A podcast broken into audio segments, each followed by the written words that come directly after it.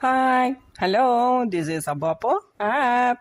Hmm, Chitra's Corner, Chimes. இன்னைக்கு என்ன சைம்ஸ் பார்க்கலாமா?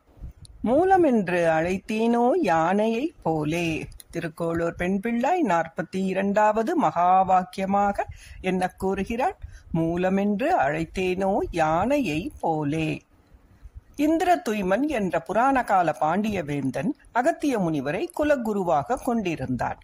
ஒரு நாள் அவன் அகத்தியரை வரவேற்று உபச்சரிக்காமல் அலட்சியம் செய்தான். அதனால் வெகுண்ட அகத்தியர் இந்திர துய்மனை யானையாக பிறக்கும்படி சபித்து விட்டார். இந்திர துய்மன் திருக்கூடாச்சலம் என்ற மலையை அடுத்திருந்த காட்டில் யானையாக பிறந்தான். யானையாக பிறந்தபோதும் திருமால் பக்தி தொடர்ந்தது. அன்றாடம் யானை ஆற்றில் நீராடி அருகில் இருந்த தாமரை தடாகத்திற்கு செல்லும். அங்கிருந்து பெரிய தாமரை மலர் ஒன்றை தன் துதிக்கையில் எடுத்து வந்து திருமாலின் அச்சாமூர்த்தத்தின் திருவடியில் சமர்ப்பிக்கும். அதே காட்டில் இருந்த பொய்கையில் தேவலர் என்ற முனிவர் நீராடிக் கொண்டிருந்தார். ஒரு கந்தர்வன் முனிவரின் காலை பிடித்து இழுத்து முனிவருக்கு துன்பம் கொடுத்தான். முனிவர் கந்தர்வனை முதலையாக பிறக்கும்படி சபித்தார்.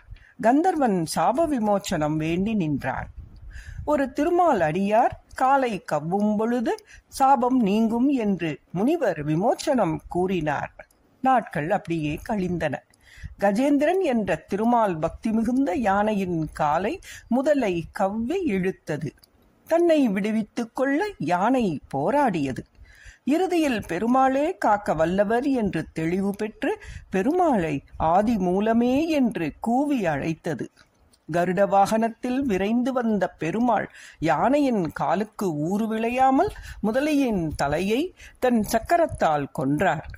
முதலை கந்தர்வ உருவம் பெற்றது. கந்தர்வன் பெருமாளை துதித்துச் சென்றான். இறுதியில் யானையும் மோட்சம் அடைந்தது. இந்த மாதிரி மூலமென்று அழைத்தேனோ யானையை போலே. அதாவது கஜேந்திரன் என்ற யானையை போல்தான் பெருமாளை ஆதி மூலமே என்று அழைத்து அருள் பெறவில்லையே என்று வருந்தி கூறுகிறாள் திருக்கோளூர் பெண் பிள்ளாய் ஸ்ரீ ராமானுஜரிடம். ஸ்ரீமதி ராமானுஜாய நமக.